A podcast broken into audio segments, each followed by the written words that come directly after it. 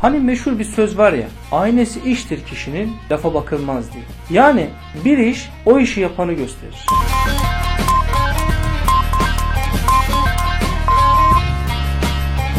Mahlukattaki ince sanat ve harika işler hikmetli ve sanatlı bir ustayı gösterir dediğimizde birileri de diyor ki Sebeplerle kendi kendine, kanunlarla ve biraz daha tesadüf.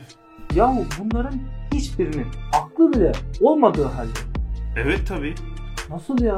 Bak yüzyıllarca, binlerce hatta milyonlarca senede olaylar denene denene oluyor. Kim deniyor peki? Edison mu? Ya değil be birader. Kanunlar tekrar ediyor. Sonucu da tesadüfen oluyor. Son dokunuşu tesadüf yapıyor yani. Heh işte be. Aklınla bin yaşa. Kardeşim ben aklımda bin yaşayayım da sen de hiç olmazsa aklında bir kez yaşa. Kanunlar ne akılları ne de iradeleri olmadığı halde işi çevirecekler, sonra tesadüfe verecekler ve sonuçta harika işler, harika sanatlar ortaya çıkacak. Aklın yatıyor mu? Ee, evet yatıyor. Şöyle bir pikniğe gidersin de ağzı açık olan kavanozun içine rüzgar yaprak düşürür ya. İşte bu tesadüfte böyle bir şey. Ben de sana tesadüfün bir şey yapamayacağını göstereyim. Hatta milyonlarca de. Sen de mantıklı bir düşün. Ben de mantık. Tam benim işim abi. Hmm, tamam. Anlat bro sendeyim. Tesadüf diye bir şey yoktur. Sadece bu cümle. Ee, ne bekliyorsun namaza mı gidelim? Anlatayım kardeşim. Bir sayaç kurduk. İsmine tesadüf sayacı diyoruz. Şöyle çalışıyor.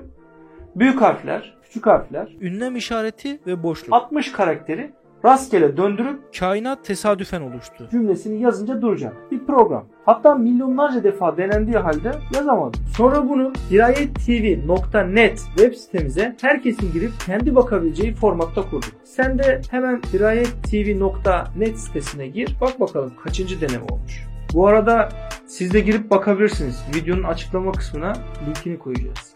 Ama harfler cansız. Biz canlılardan bahsediyoruz. Canlılar cansız dediğimiz maddelerden oluşmuyor mu? Mesela gözle görülmeyen bir hücrede 100 trilyondan fazla atom yok mu? Atom altı sistemler, süpernovalardan galaksilere, gezegenlerden sayısız yıldızlara, nihayetsiz gök cisimlerinden sonsuz evrene. Bunlar da canlı mı ki mükemmel ve hassas bir şekilde işliyorlar? Ee, onların izahı var. İzahının olması onları direksiz tutanı inkar mı eder? Bakış açını beğendim. Devam et bakalım. Aslına bakarsan her bir canlı evren kadar gizemliyken canlılarda ısrar etmen çok enteresan. Yeryüzünde şu anda tespit edilmiş 8 milyon 700 bin canlı var. Her türünde haliyle çokça fertleri var. Hemen her bir canlı atom altı parçacıklar, atomlar,